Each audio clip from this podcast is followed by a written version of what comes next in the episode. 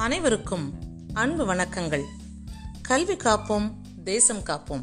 புத்தகத்தின் மூன்றாவது தலைப்பு தேசிய கல்விக் கொள்கை இரண்டாயிரத்து இருபது ஒரு பேரபாயம். பார்த்து விடலாமா தொடர்களே தேசிய கல்விக் கொள்கை இரண்டாயிரத்து இருபது மத்திய அரசினால் உருவாக்கப்பட்டு கொரோனா பாதிப்பில் நாடே தவித்துக் கொண்டிருக்கும் நிலையிலேயே மாநிலங்கள் அது குறித்த தங்கள் நிலைப்பாட்டினை தெரிவிப்பதற்குள்ளாகவே நடைமுறைக்கும் வந்து கொண்டிருக்கிறது. தேசிய கல்விக் கொள்கை இரண்டாயிரத்து இருபது பெரும் அபாயங்களின் அச்சுறுத்தல்களின் மொத்த வடிவமாக வந்திருக்கிறது. எங்களது முதல் வேண்டுகோள் தேசிய கல்விக் கொள்கை இரண்டாயிரத்து இருபது முழுமையாக நிராகரிக்கப்பட வேண்டும். தூக்கி எறியப்பட வேண்டிய அதன் முக்கிய அம்சங்கள் இங்கு அளிக்கப்படுகின்றன.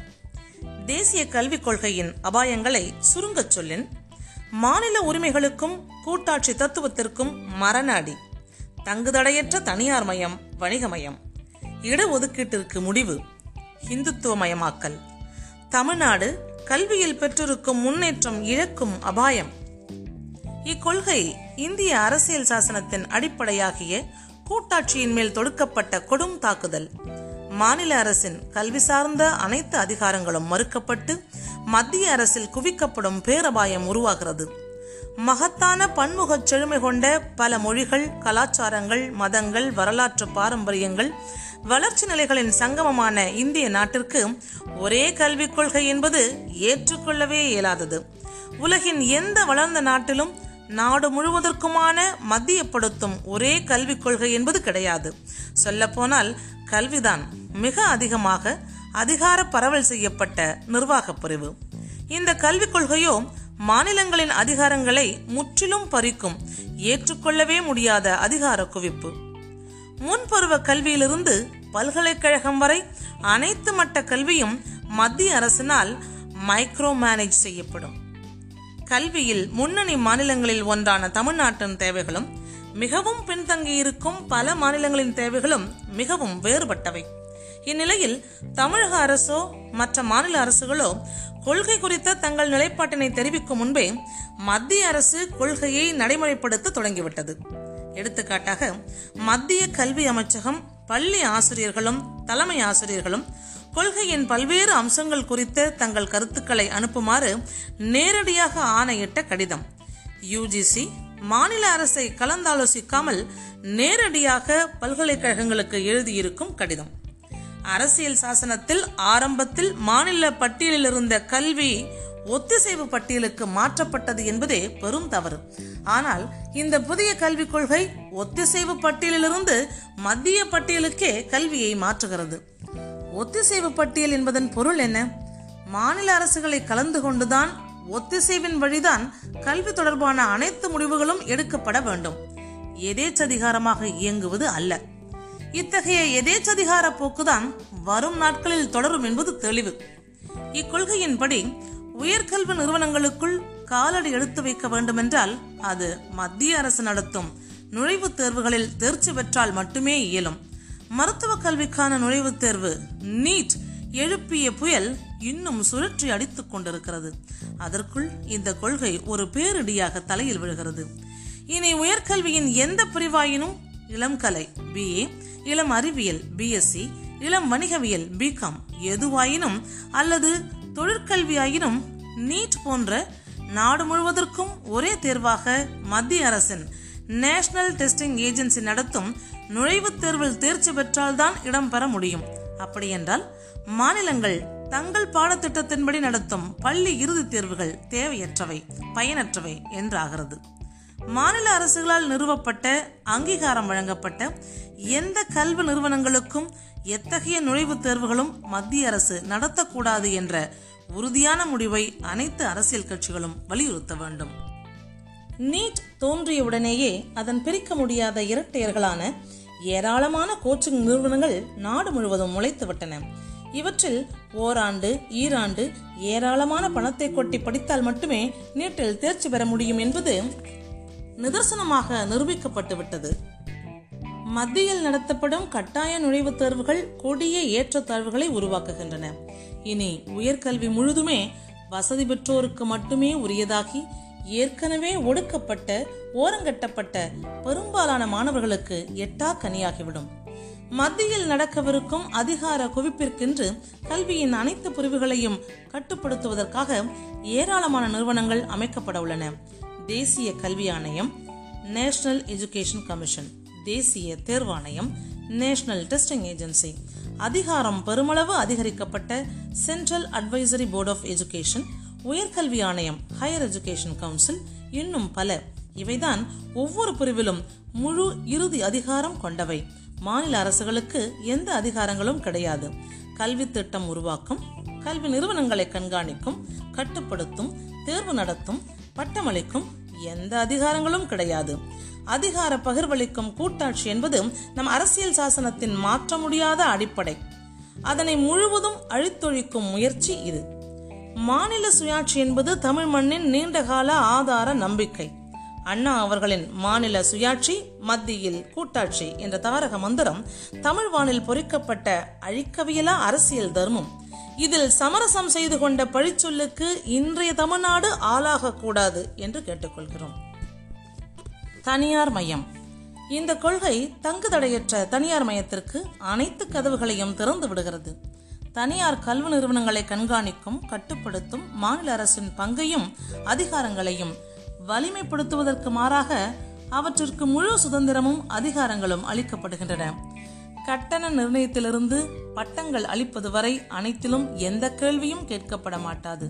தனியார் கல்வி நிறுவனங்களை கட்டுப்படுத்தும் ரெகுலேட்டரி சிஸ்டம் எப்படி இருக்கும் என்றால் லைட் பட் டைட் என்று சொல்கிறது. அதற்கு என்ன பொருள் என்று தெரியவில்லை. அவை கொள்ளை நோக்குடன் செயல்பட்டால் என்ன செய்வது? அப்பொழுதும் மாநில அரசு அவர்களை கேள்வி கேட்கக்கூடாது. இத்தகைய கல்வி நிறுவனங்களை பொறுத்தவரையில் பிரச்சனையே அரசு அவற்றை கட்டுப்படுத்த முனைவதுதான் என்று கொள்கை சொல்கிறது. அவைகளை சுதந்திரமாக இயங்க விட்டுவிட்டால் கல்வி நிலையங்களை சிறப்பாக நடத்துவார்கள். கல்வி பெரும் வளர்ச்சி அடையும் என்று சொல்கிறது. கல்வி முழுதும் வணிக பண்டமாகி சந்தையில் கூவி விற்கப்பட போகிறது. கல்வியில் போட்டி இன்னும் கடுமையாக போகிறது. மனிதனை மனிதன் விழுங்கும் போட்டி உலகத்திற்கு குழந்தைகள் பலியிடப்படுவது இன்னும் அதிகரிக்கப் போகிறது. இந்திய குழந்தைகளின் குழந்தை பருவமே பலியிடப்பட போகிறது. நம் பண்டைய ஏற்றத்தாழ்வுகளும் நவீன ஏற்றத்தாழ்வுகளும் இன்னும் தீவிரமடைய போகின்றன. அத்துடன் மாற்று வகை பள்ளிகளாக குருகுல பள்ளிகள் பாடசாலைகள் மதரசாக்கள் போன்றவையும் பள்ளிகள் நடத்தலாம். தனியார் மையத்தை ஊக்குவிக்கும் கொள்கை தனியார் துறை நான் ப்ராஃபிட் லாப நோக்கில் இயங்காத துறையாக விளங்கும் என்று மீண்டும் மீண்டும் சொல்கிறது. கல்வி தர்மமாக சேவையாக அளிக்கப்படும் என்று சொல்கிறது. தனியார் கல்வி நிறுவனங்களின் கேட்பாரற்ற கொள்ளையும் லாபம் குவிக்கும் முக்கிய துறையாக அது மாறிவிட்டதும் இன்றைய பெரும் சமூக கேடாகிவிட்ட காலத்தில் அது சேவை மனப்பான்மை கொண்டு ஒளிரும் என்று சொல்வது பெரும் ஏமாற்று வேலையே. பள்ளிக் கல்வியை நெறிப்படுத்துவது கல்வி உரிமை சட்டம் இரண்டாயிரத்து ஒன்பது. இக்கொள்கை சட்டத்தின் வரைவுகளை மோசமாக நிறுத்து போகச் செய்கிறது. சட்டம் பிளக்சிபிள் ஆக்கப்படும் என்று சொல்கிறது. அதாவது அது நிர்ணயித்திருக்கும் தர வரைவுகள் ஒரு பள்ளிக்கான உட்கட்டமைப்பு ஆசிரியர் தேவை போன்ற அடிப்படைகள் காற்றில் விடப்படும். ஒரு பள்ளிக்கு இலக்கணமான தேவைகள் வலியுறுத்தப்பட மாட்டாது. மாறாக அது செய்து முடிப்பது மட்டுமே கணக்கில் எடுத்துக்கொள்ளப்படும் அதாவது ஒரு பள்ளி நிறுவுவதற்கும் நடத்துவதற்கும் எந்த வரையறைகளும் தேவையில்லை. யார் வேண்டுமானாலும் பள்ளியை நிறுவலாம் நடத்தலாம். இன்புட்ஸ் பற்றிய அடிப்படைகள் தேவையில்லை என்றால் கல்வியின் தரத்தை எப்படி காக்க முடியும்? கொள்கை முழுதும் தரத்தை உயர்த்தப் போவதாக ஓயாமல் பேசும் இக்கொள்கை இப்பொழுது இருக்கும் தரத்தையும் இழக்கும் நிலைக்குத்தான் கொண்டு செல்லப் போகிறது. சுமையாகும் கல்வி. கொள்கையில் ஏகப்பட்ட முரண்பாடுகள். சிறு குழந்தைகள் பாடத்திட்ட சுமையால் தவிக்கின்றனர் என்றும் கல்வியே மனப்பாடமாகிவிட்டது என்றும் அங்கலாய்க்கும் கொள்கை பிஞ்சு குழந்தைகள் மூன்று மொழிகள் கற்க வேண்டும் என்கிறது. ஒன்றாம் வகுப்பிலிருந்து இரண்டு மொழிகளும் மூன்றாம் வகுப்பிலிருந்து மூன்று மொழிகளும் கற்க வேண்டும். இது குழந்தைகளின் முதுகடிக்கும் பாரங்கள் சுமை இல்லையா? அத்துடன் மூன்று ஐந்து எட்டாம் வகுப்புகளில் மாணவர் தங்கள் பள்ளிகளிலேயே பொதுத் தேர்வுகள் எழுத வேண்டும் என்பது மற்றொரு கண்டனத்திற்குரிய அம்சம். தேர்வுகள் அதிலும் பொதுத் தேர்வுகள் மாணவர்களுக்கு பெரும் மன உளைச்சலை அளிக்கும். பேயாக அவர்களை அச்சுறுத்தும் கொடுமை. குழந்தைகள் மேல் ஏவப்படும் வன்முறை. மன்னிக்கவியலா குற்றம். அத்துடன் உலகெங்கும் பொதுத் தேர்வுகள் என்பதே அறியாத ஒன்று. வகுப்பு ஆசிரியர்கள்தான் மாணவர்கள் ஒவ்வொருவரையும் ஆண்டு முழுதும் அக்கறையுடன் கவனித்து அவர்களின் ஒவ்வொரு திறனையும் மதிப்பிடுகிறார்கள். பின்தங்கிய மாணவரையும் தனி கவனம் செலுத்தி திறன்களை அடையச் செய்கின்றனர். உலக நாடுகளின் தரத்திற்கு விரைவில் இந்தியாவை உயர்த்தப் போகிறோம் என்று மாறுதட்டும் மத்திய அரசு அவர்களது கல்வி முறையிலிருந்து முற்றிலும் முரண்படுவது நகைமுரண். உயர்கல்வி. உயர்கல்வியும் முற்றிலும் புரட்டி போடும் பெரும் மாற்றங்களுக்கு உள்ளாகும். மாநிலங்களின் உரிமைகள் முழுவதும் பறிபோகும். கல்வி நிறுவனங்கள் எந்த கட்டுப்பாடுமின்றி தன்னிச்சையாக இயங்கும் சுதந்திரம் பெறும். கல்வியில் வெளிநாட்டு பல்கலைக்கழகங்கள் தாராளமாக புகுந்து கோலோற்றும். சிறந்த மனிதநேயம் வளர்க்கும் பல்துறை திறன்களை வளர்க்கும் பரந்த பெரும் பல்கலைக்கழகங்கள் உருவாகும் என்றும் இவை அனைத்து குடிமக்களுக்கும் கல்வி அளிப்பவையாக திகழும் என்றும் இத்தகைய உயர்கல்விதான் இந்தியாவை இருபத்தி ஓராம் நூற்றாண்டின் உலக தலைமைக்கு எடுத்துச் செல்லும் என்றும் இந்த கொள்கை சொல்கிறது. உயர்கல்வி பகுதிக்கான குறிக்கோள் இன்று உயர்கல்வி பெறும் மாணவர் எண்ணிக்கை ஐம்பது சதவீதமாக உயரும் என்கிறது. இன்று இந்தியாவின் ஜிஇஆர் கிராஸ் என்ரோல்மெண்ட் ரேஷியோ உயர்கல்வியில் சேருவோர் விகிதம் இருபத்தி ஆறு புள்ளி மூன்று சதவிகிதம்தான் சீனாவில் ஐம்பத்தோரு சதவிகிதம் வளர்ந்த நாடுகளில் எண்பது சதவிகிதத்திற்கும் மேல். இது எப்படி இரண்டாயிரத்து முப்பத்தைந்தாம் ஆண்டுக்குள் இருமடங்கு ஆகப் போகிறது? இதுவரை உயர்கல்வி நிறுவனங்களுக்குள் நுழைய முடியாமல் இயங்கும் அந்த எழுபத்தி ஐந்து சதவிகிதத்தினர் யார்? நம் சமுதாயத்தில் காலம் காலமாக கல்வி மறுக்கப்பட்டவர்கள் பட்டியலின பழங்குடியின மிகவும் பின்தங்கிய சிறுபான்மை இனங்களைச் சேர்ந்த மற்ற பொருளாதாரத்தில் பின்தங்கியவர்தான். ஒன்றாம் வகுப்பில் சேர்ந்தவர்களில் பன்னிரெண்டாம் வகுப்பு முடிப்பவர்கள் எஸ்டியில் ஆறு சதவிகிதம் எஸ்சியில் எட்டு சதவிகிதம் சிறுபான்மையினரில் ஒன்பது சதவிகிதம் பிற்படுத்தப்பட்டோரில் பத்து சதவிகிதம். இவர்களிலிருந்து ஒரு பகுதியினர்தான் உயர்கல்வி பெறும் தகுதியை இன்று பெற்றிருப்பவர்கள். மற்றவர்கள் உயர்கல்வி பெற வேண்டுமென்றால் அது முழுதும் இலவசமாக கிடைத்து பல ஊக்குவிப்புகளும் இருந்தால்தான் இயலும். அதற்கு இந்த புதிய ஏற்பாடு வைத்திருக்கும் தாரக மந்திரம் என்ன? பெரும்பாலானவரை வடிகட்டி தள்ளும் நுழைவுத் தேர்வுகள் அனைத்து மட்டங்களிலும் தனியார் வசம் ஒப்படைக்கப்பட்டு சந்தை பொருளான கல்வி அமைப்பு. இதில் விடுபட்டவர் இணைவதற்கான வழி எங்கே? ஏற்கனவே உள்ள இருபத்தி ஆறு புள்ளி மூன்று சதவிகிதமும் பாதியாக குறையும் அபாயம்தான் தலை தூக்குகிறது இத்துடன் இரண்டாயிரத்து முப்பதுக்குள் ஐநூறு வெளிநாட்டு பல்கலைக்கழகங்கள் மேலதளத்துடன் வரவேற்கப்பட இருக்கின்றன. நாட்டில் ஏற்கனவே இருக்கும் எண்ணூற்றுக்கும் மேற்பட்ட பல்கலைக்கழகங்களையும் பல்லாயிரக்கணக்கான கல்லூரிகளையும் செழுமைப்படுத்துவதற்கு பதில் வெளிநாட்டு பல்கலைக்கழகங்கள் இங்கு ஏன் இவற்றால் பயன்படக்கூடிய மாணவர் யார்? நிச்சயம் இன்று விடுபட்டவர்கள் அல்ல. சமூக நீதியும் இடஒதுக்கீடும் பறிக்கப்படும். சமூக நீதியும் இடஒதுக்கீடும் தமிழ்நாட்டின் மகத்தான பெருமையும் சாதனையும் ஆகும். இந்தியாவிற்கே வழிகாட்டியாக நிற்கும் மாநிலம் தமிழ்நாடு. இந்த கல்விக் கொள்கை அதை பறித்துவிடும் பெரும் அபாயம் இருக்கிறது. கொள்கை முழுதிலும் இடஒதுக்கீடு என்ற வார்த்தையே இல்லை. நமது அரசியல் சாசனமும் ஏராளமான சட்டங்களும் பயன்படுத்தும் எஸ்சி எஸ்டி பிற்படுத்தப்பட்டோர் என்ற சொற்களே பெரும்பாலும் பயன்படுத்தப்படவில்லை. மாற்றாக socially and educationally disadvantaged groups என்பதுதான் பயன்படுத்தப்படுகிறது. சாதிய ஏற்றத்தாழ்வுகளை அடிப்படையாக கொண்ட இந்தியாவில் சாதிய பாகுபாடுகளை மறுக்கும் மறக்கும் முயற்சியாயுது கொள்கையில் என்னமோ ஒடுக்கப்பட்டவருக்கும் ஓரங்கட்டப்பட்டவருக்கும் சலுகைகள் அளிக்கப்படும் என்று சொல்லப்படுகிறது. அதற்காக கல்வி நிறுவனங்கள் உதவித்தொகைகள் நிறுவ வேண்டும். ஆனால் இடஒதுக்கீடு அளிக்க வேண்டும் என்று சொல்லவில்லை. வரலாற்றில் வஞ்சிக்கப்பட்டு ஒதுக்கப்பட்ட மக்களுக்கு தேவை சட்டத்தின் மூலம் உறுதி செய்யப்படும் உரிமைகள் கருணையும் பிச்சையும் அல்ல. தனியார் கல்வி நிறுவனங்களை கட்டுப்படுத்தும் அதிகாரங்கள் மாநில அரசுகளுக்கு இல்லாத போது எவ்வாறு இடஒதுக்கீடு வலியுறுத்த இயலும்? நம் சமுதாயத்தில் கோடிக்கணக்கான குழந்தைகளும் இளைஞர்களும் இடஒதுக்கீட்டின் மூலம்தான் கல்வி பெற முடியும் என்ற நிலையில் இந்த கொள்கை அந்த சமூக நீதி அடிப்படையையே அழித்தொழிக்கும் பேரபாயம் இருக்கிறது. மொழிக் கொள்கை. மொழிக் கொள்கை குறித்து தமிழ்நாடு முழுவதும் அநேகமாக ஒற்றை கருத்து நிலவுகிறது. இருமொழி கொள்கைதான் தமிழ்நாட்டில் தொடரும் என்பதில் தமிழக அரசும் அனைத்து முக்கிய அரசியல் கட்சிகளும் தெளிவாக இருப்பதால் அதை எங்கள் இயக்கம் வலியுறுத்த தேவையில்லை. இந்த கொள்கை தாய்மொழி வழி கல்வியை வலியுறுத்துகிறது என்று சொல்லப்படுகிறது. இது வெறும் ஏமாற்றம். கொள்கை வெளியிடப்பட்ட மறுநாளே சிபிஎஸ்இ பள்ளிகள் தாங்கள் ஆங்கில வழியில்தான் கல்வி அளிப்போம் என்று திட்டவட்டமாக சொல்லிவிட்டன. உடனே மத்திய கல்வி அமைச்சர் அவர்கள் அப்படியே செய்யலாம் என்று அறிவித்து விட்டார்.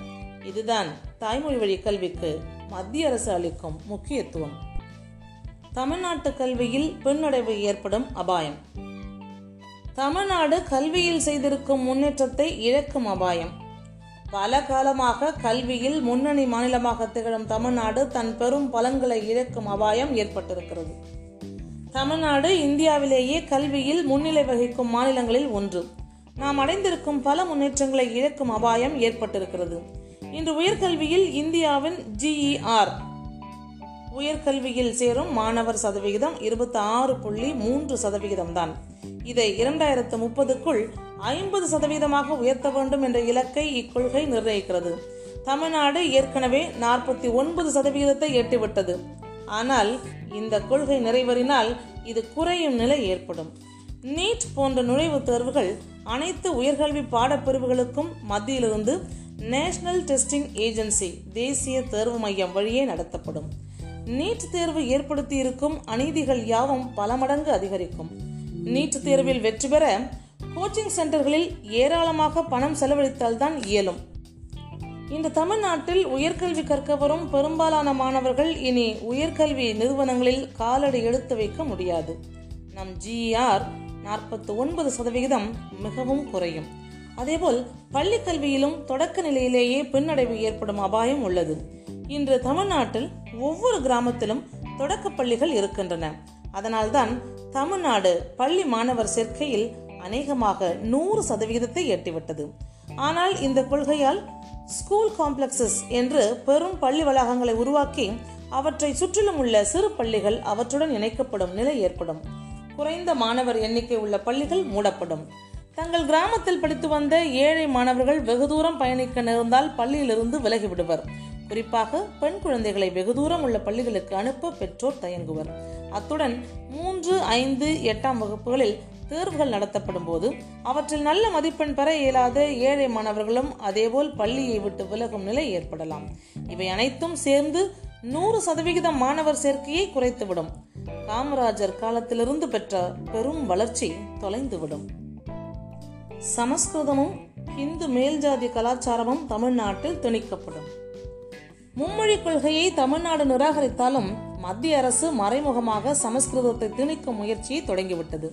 அரசு பள்ளி மாணவருக்கு சமஸ்கிருதம் கற்பதற்கான உதவித்தொகை அளிக்கப்படும் என்று அறிவிக்கப்பட்டுள்ளது. சமஸ்கிருதத்தை வளர்க்க ஏராளமான நிதி ஒதுக்கீடு செய்யப்பட்டுள்ளது. கொள்கை முழுதும் வலியுறுத்தப்படும் இந்திய கலாச்சாரம் இந்திய கல்வி பாரம்பரியம் என்பவையெல்லாம் சமஸ்கிருதத்தில் வேர்கொண்ட இந்து மேல்ஜாதி கல்வி பாரம்பரியம் என்பது தெளிவு.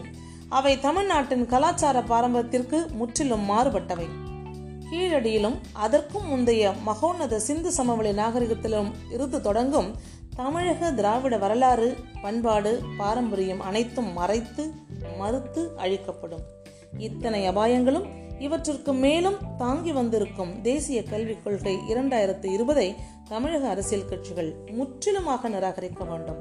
தமிழ்நாட்டின் மாண்பையும் இறையாண்மையையும் இறையாண்மை தேசத்திற்கு மட்டும் உரியதல்ல மாநிலங்களுக்கும் இறையாண்மை உண்டு. தமிழக மக்களின் உரிமைகளையும் அது எய்தி இருக்கும் பெருமைமிகு கல்வி சாதனைகளையும் தமிழ் மொழியையும் தமிழ் கலாச்சாரத்தையும் காக்கும் புனித பொறுப்பு தமிழக அரசியல் கட்சிகளுக்கு உண்டு. தேசிய கல்விக் கொள்கை இரண்டாயிரத்து இருபதை முற்றிலும் நிராகரிக்காமல் இந்த பொறுப்பை நிறைவேற்ற இயலாது என்று சுட்டிக்காட்ட பள்ளிக்கல்வி பாதுகாப்பு இயக்கம் விழைகிறது. Música